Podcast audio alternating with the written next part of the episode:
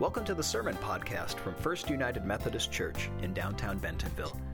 If you have questions related to what you hear today, or just want to find out more about the ministries at First United Methodist Church, please visit us online at FUMCBentonville.org, or check us out on Facebook, Instagram, or TikTok. Good morning. It is a blessing to be with you all today. I'm Pastor Michelle Morris, and I welcome all of you along with Pastor Andrea and those of you that are joining us online. We are in this series called Under Reconstruction, in which we're looking at how people are deconstructing their faith, particularly on social media. Today we're going to look at some questions around gender, particularly in relation to Christianity. And I thought, considering this is your last day of having two women as pastors, for a while at least, that would be a good entry point into looking at questions around gender in Christianity, to look at what it means to be a woman called into ministry. So to help us get into that topic, I'm going to read from Acts chapter 16, beginning with verse 9. A vision of a man from Macedonia came to Paul during the night. He stood urging Paul, "Come over to Macedonia and help us." Immediately after he saw the vision, we prepared to leave for the province of Macedonia, concluding that God had called us to proclaim the good news to them. We sailed from Troas straight for Samothrace and came to Neapolis the following day. From there we went to Philippi, a city of Macedonia's first district and a Roman colony. We stayed in that city several days. On the Sabbath, we went outside the city gate to the riverbank, where we thought there might be a place for prayer. We sat down and began to talk with the women who had gathered. One of those women was Lydia, a Gentile God worshiper from the city of Thyatira, a dealer in purple cloth. As she listened, the Lord enabled her to embrace Paul's message. Once she and her household were baptized, she urged, "Now that you have decided that I am a believer in the Lord, come and stay in my house." And she persuaded us. This is the word of God for the people of God. Thanks be to God. Let us pray. Lord, open our hearts, our minds, and our eyes, that we might see and know the word you have for us this day. In your holy name we pray. Amen. So the title of this sermon is, really the long title is Strong Enough for a Man But Made for a Woman. Some of you may recognize that from the old Secret deodorant commercial, right? Yeah. It was a long slogan for them in the 1970s, 1980s for sure. And I've got to tell you, as a kid growing up in those days, I loved that slogan. Like, women can sweat too, right? It was very exciting. It was very empowering. It was a message that really made me feel like I was at the table and could do good, strong work out there in the world. Now, we recognize that slogan sort of evolved a little bit and has dropped off, because now there's all kinds of critiques, like things around the pink tax, things that are made specifically for women, which are priced higher than made for men. I'll admit that I buy men's razors because they're really good and they're cheaper.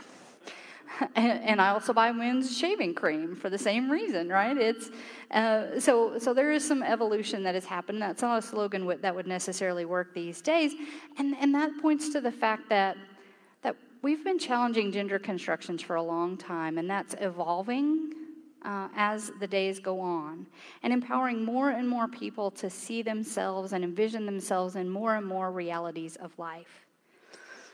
And that's where we come to this question of where women fit into Christianity, because this is still a deep and challenging question, and it's one of the things that, as I mentioned, online people are challenging, because there are still a number of denominations that will not allow a woman to stand here like I am standing before you right now. Yeah. So as I was preparing this sermon, I thought, I'm going to go to Google and just see what's out there. We'll see what happens. So you know how, I don't know if you've seen like interviews with celebrities where they'll like who is Ryan Reynolds, and then see what pops up from there. Well, I just put in to Google women pastors to see what were going to be the top questions that popped up from that. And here were the top questions. What does the Bible say about women pastors? Can women or can females be pastors? What are female pastors called? And how many women serve as pastors? And I will tell you that we're going to answer those questions today, except for the one, what to call a woman pastor. I don't have a good answer for that. Just call me Michelle. Pastor, there you go. There you go. Okay, so, but we're going to answer some of those questions. But before we get to those, I thought I might share with you some other questions that tend to come up as a woman in ministry. And one of the things that I was thinking about as I was preparing this is I sort of asked myself, when do I remember learning that women couldn't be pastors? And I will tell you, I learned that after I had already joined a denomination in which we could. It was when I found out that it was somewhat unique that the Methodist Church allows women to be pastors that I realized they couldn't be. Now, I'll admit, I have visited a lot of churches, a lot of different denominations growing up as the resident heathen that you all know that I was as a child. And they were always men standing up there preaching. However, I also grew up in an era where there were a lot of professions that women could serve in, but you mostly saw men. Medicine, politics, things like that.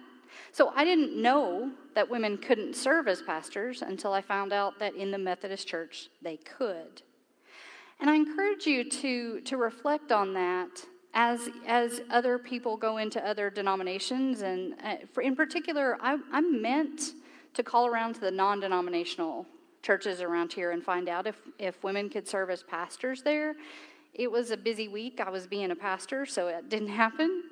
But I did try to research online, and it's silent out there.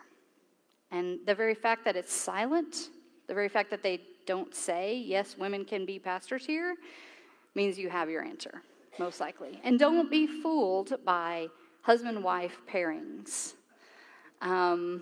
Ask who really has the authority in that space. So I'm serving in a denomination, thankfully, that empowers that. Another question that I get asked fairly often is, how do people respond to you when they learn that you are a pastor? First, you have to cover how people respond to me as a pastor, which they immediately quit cussing and they hide their alcohol and they tell me how often they go to church. And that just happened. It doesn't matter male or female. That's what's going to happen when people find out that you're a pastor. But then when they find out specifically, you know, they think, oh, a woman pastor. Then I get treated like I'm some exotic zoo animal. Oh, I've never seen one of you before. And I think about one of my favorite stories to tell around this. And you need a little bit of background. You need to hear a story from Numbers 22. It's kind of an obscure story. But there's a story in Numbers 22 in which a man named Balaam is riding his donkey. And the donkey stops because the donkey can see there's an angel in the road. But Balaam doesn't see the angel. So he's beating his donkey to try and get it to move. And God empowers the donkey to turn around and say to him, hey, there's an angel in the road. Maybe you should focus up, all right? So you need to know that story. So I was serving in a place where there was a community Martin Luther King Jr. celebration. And as part of that celebration, the pastors were all invited to gather in the back, and we would process in together. So while we were gathered back there, we were all going around and introducing ourselves. I was about midway through. I mentioned that I was the associate pastor of First United Methodist Church. And a man across from me went, ooh, congratulations. And I said, thank you. And then we kept doing the introductions. Well, afterwards, he came up to me and he said, I'm sorry, you know, if that was a little bit of a strong reaction. I just never seen a woman pastor before. And I'm so excited to finally meet one. I really think that that's an important thing and that, you know, more churches should allow women to be pastors. After all, if God can make a donkey speak, why not a woman? Right? Now, I knew he meant it as a compliment. So I thanked him for his support. But I thought You know, there is a jackass in this conversation. I know, I don't think it's me. And then there are, of course, some of those other instances in which it's harder.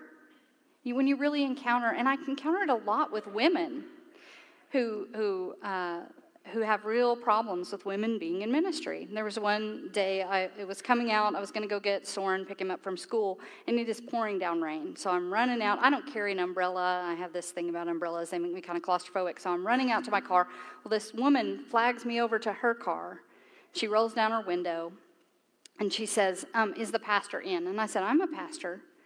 And she said, no, not you. The other pastor, the man pastor, is he in? Yes, he is in too. Now, I am getting steadily soaked as she is saying this to me. And then she says, well, are you sure he's there? Yes. Well, when I left a minute ago, he was in there. Well, where in the church was he? Well, he was in his office.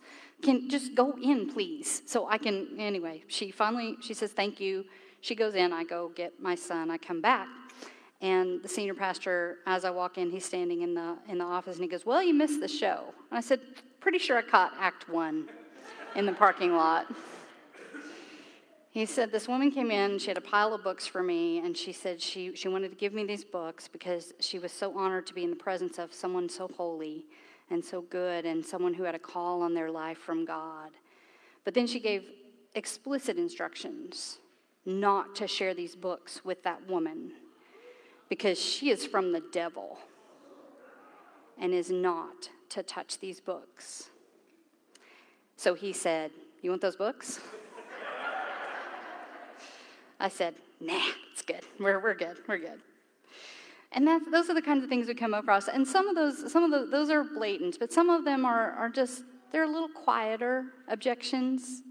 And I'll admit that you all have women pastors, so there's some people that are never going to come in this church because of that.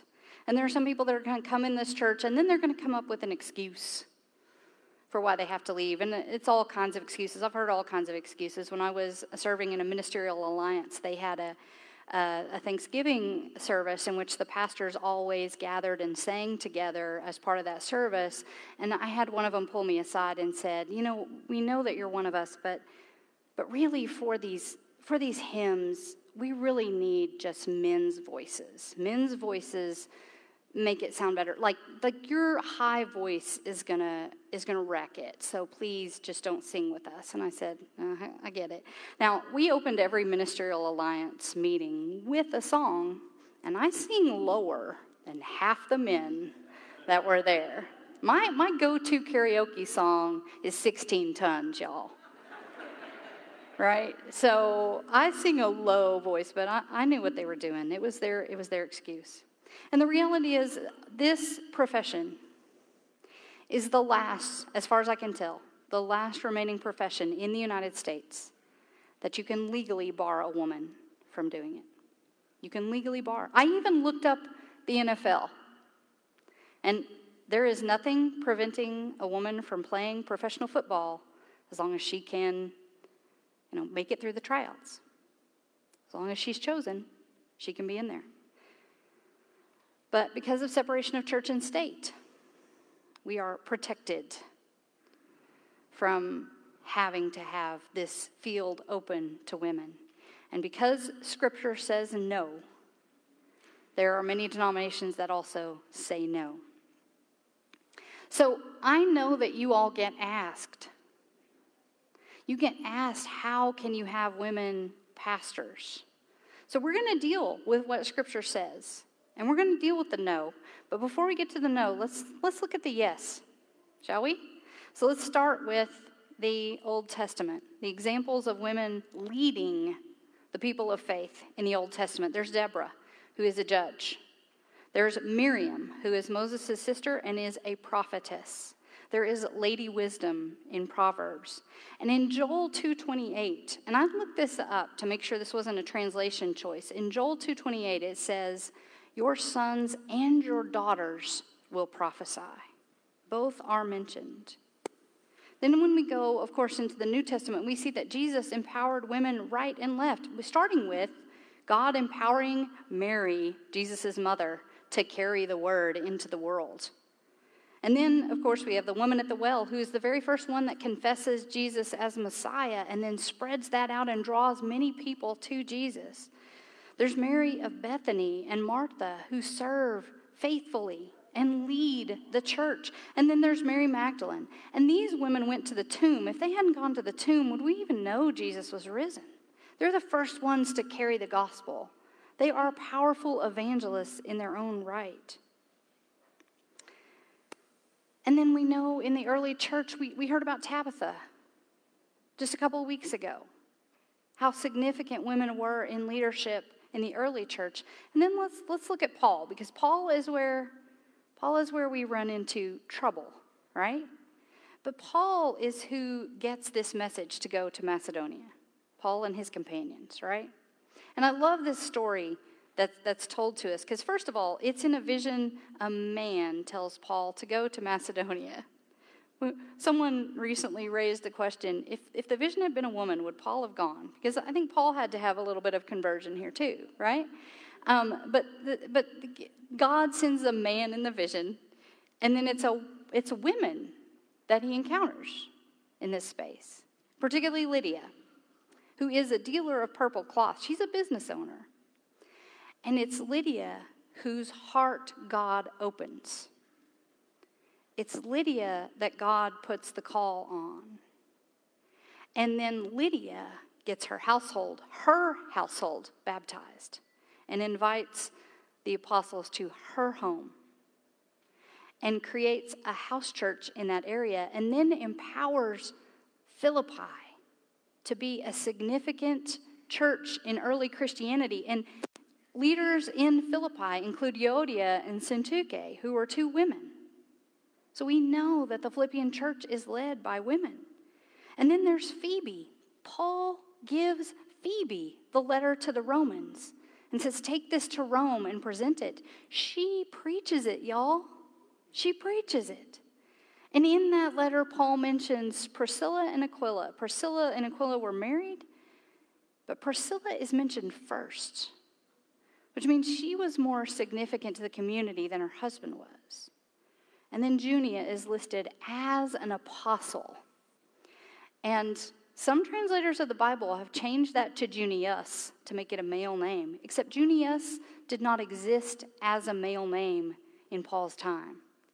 So it's them reading into that, saying, oh, surely Paul didn't mean a woman was an apostle. Paul did mean a woman was an apostle. So then what happens with Paul? Because it's Pauline letters that get this objection to women. So let's look at those. In 1 Timothy 2, we're told that a woman shouldn't teach a man, should not have authority over a man. In 1 Corinthians 14, women are effectively told to sit down and shut up in church. In Titus and 1 Timothy 3, they mention the characteristics of a good leader of the church, and they're all mentioned to have a wife. And then Ephesians and Colossians have the household codes, which is basically just, look like Romans. And the reality is, each one of those passages can be explained by context. The 1 Corinthians passage, it may very well, scholars believe that what's happening there is that there's a group of women who keep interrupting worship with questions, because they're empowered to have those questions. And Paul is basically instructing, tell them not in the middle of worship. Let's talk about it later, right? And then when it comes to Timothy and Titus, Ephesians and Colossians, most scholars believe that those were written significantly later, at a time when the Christian church is really facing persecution. And as a persecuted church, it's having to make decisions on what they hold on to and what they let go of in order to stay around. And what they're choosing to hold on to is confession and faith in Jesus Christ as Lord, which itself was revolutionary and contrary to what the emperor demanded. If we got to let go of some of the leadership of women in order so that we don't stand out so much, let's do that for a little while. But the very fact that they raised the objection means that it was happening. Women were leading the church. but in their context, some adjustments were made. And maybe that meant more people joined the Christian church at the time. But context matters. And we're in a different context now. And when it comes to how we view women, if we continue to sideline them, we're not speaking to this reality. To help us get an understanding of that, I want to show you a couple of videos where we can see what our context is like now.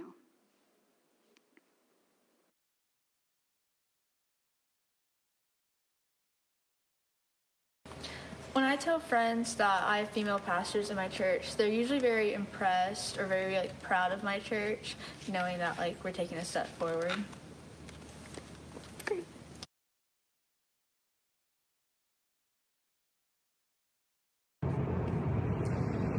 Having a mother as a pastor has been sort of an odd experience. I'm sure most people who have jobs that move around a lot, I'm sure they understand how that works out.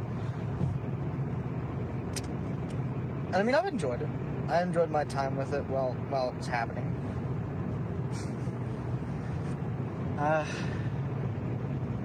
The moves hurt a little bit, but you get to know new people. You move on. Make new friends. Good times. Good times. So you can see from McKenna, who shared with us, and what she says is pretty common among our youth, that they're excited to be part of a church that empowers women, and that speaks to their reality. And I mean, every other field does it. And then when I asked my son, at first I was like, you didn't understand the assignment, right? I wanted you to reflect on what it was like to have a mom who was a pastor. But instead, he answered what it's like to have a mom who is a pastor. The very fact that it was his mother didn't even hit his radar. He just wanted to reflect on what it's like to have to move around all the time, right? Because it's not even a question that this generation would ask. And the very fact that there are still some denominations that don't stand in that space and empower women is out of step with the context. And so that brings me to the fact that I am so grateful to serve a denomination that for a long time has led out. We started ordaining women in this denomination in 1956. 1956, and thank God for all the women that have paved the way for me. I am here and serving in this place, standing on mighty shoulders. Andrea got here ahead of me, JJ ahead of me, Susan Ledbetter ahead of all of us. Sarah Bainbridge is part of this congregation, and she has served. For all the women that have broken through the stained glass ceiling, so that we can serve, I am grateful. But I am especially grateful for a denomination that allows this. You know, when you survey all of Christianity, about 11% of churches are led by a female pastor. That's all of the denominations. In the Arkansas United Methodist Church Conference, in our conference, 28% of the people that are in professional ministry are women. 20% of our ordained elders are women. We still have a ways to go, but we're ahead of the curve. We're ahead of the curve, and I'm so grateful for that. And then I want to specifically lift up this church and how you have supported the women in ministry who have been here and encouraged us. And all those stories that I told, none of them have happened here. All right? I am so grateful to be in this place. And I was told by the district superintendent that when it came time to ask for a new pastor, that specifically this church named that they would be open to a woman serving. Y'all, I still have 20 more years or so to go in ministry, and I've served several so far. You may be the only church I serve that names that. Thank you. Thank you for being that church. Yes. Thank you.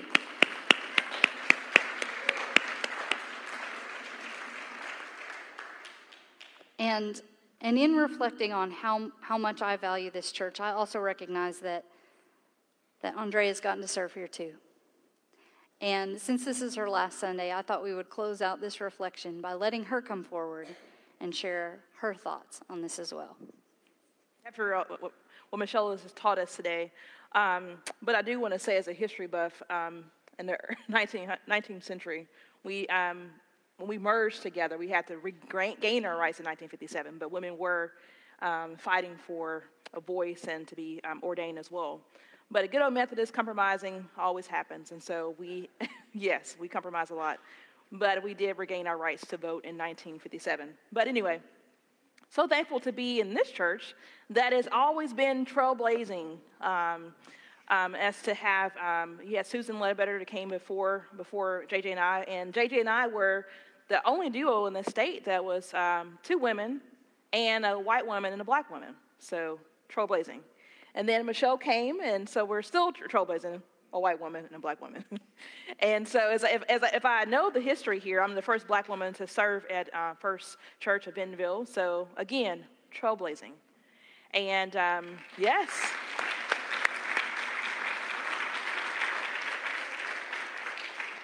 And it says a lot about this congregation.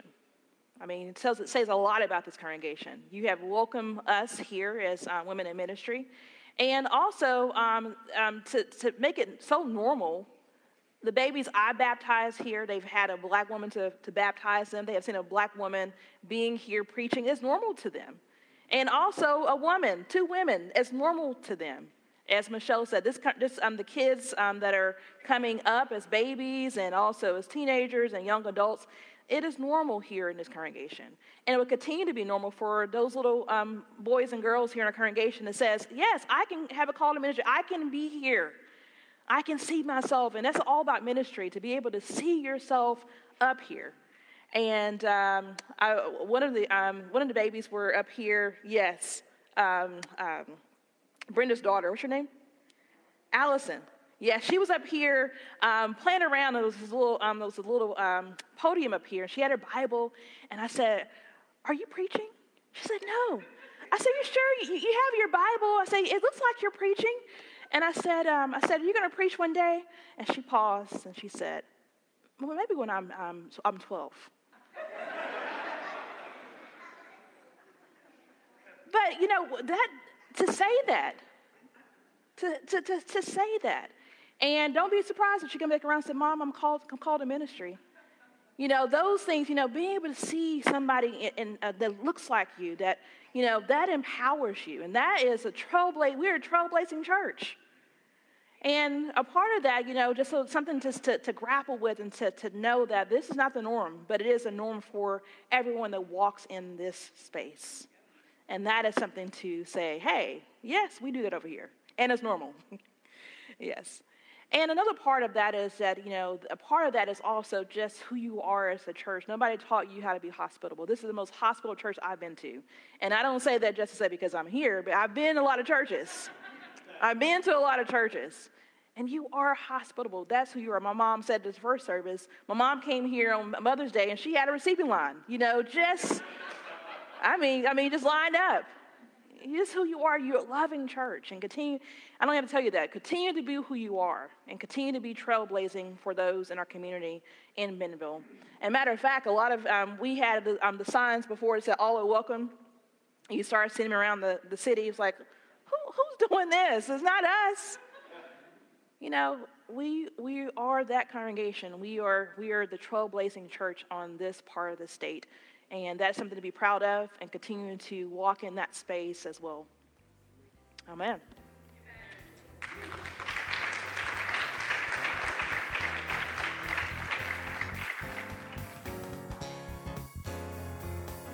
Thanks for listening to the Sermon Podcast from First United Methodist Church in downtown Bentonville. If you would like to let us know you were here, follow the link below to connect. To participate in worship through giving, you can give online at FUMCBentonville.org or on Venmo at FUMCBentonville. FUMC Bentonville welcomes all. Because we believe the communion table is God's table, we invite everyone into our church family. We welcome and celebrate every race, gender, gender identity, sexual orientation, marital status, age, physical and mental ability, national origin, economic station, and political ideology. We come together in action and outreach, aspiring to follow Jesus' example of radical hospitality, love, and grace as a transformative movement in our community. Please join us for worship on Sunday mornings at 9 and 11 a.m., both in person and on Facebook Live. All are welcome, and we'd love to have you with us. Grace and peace.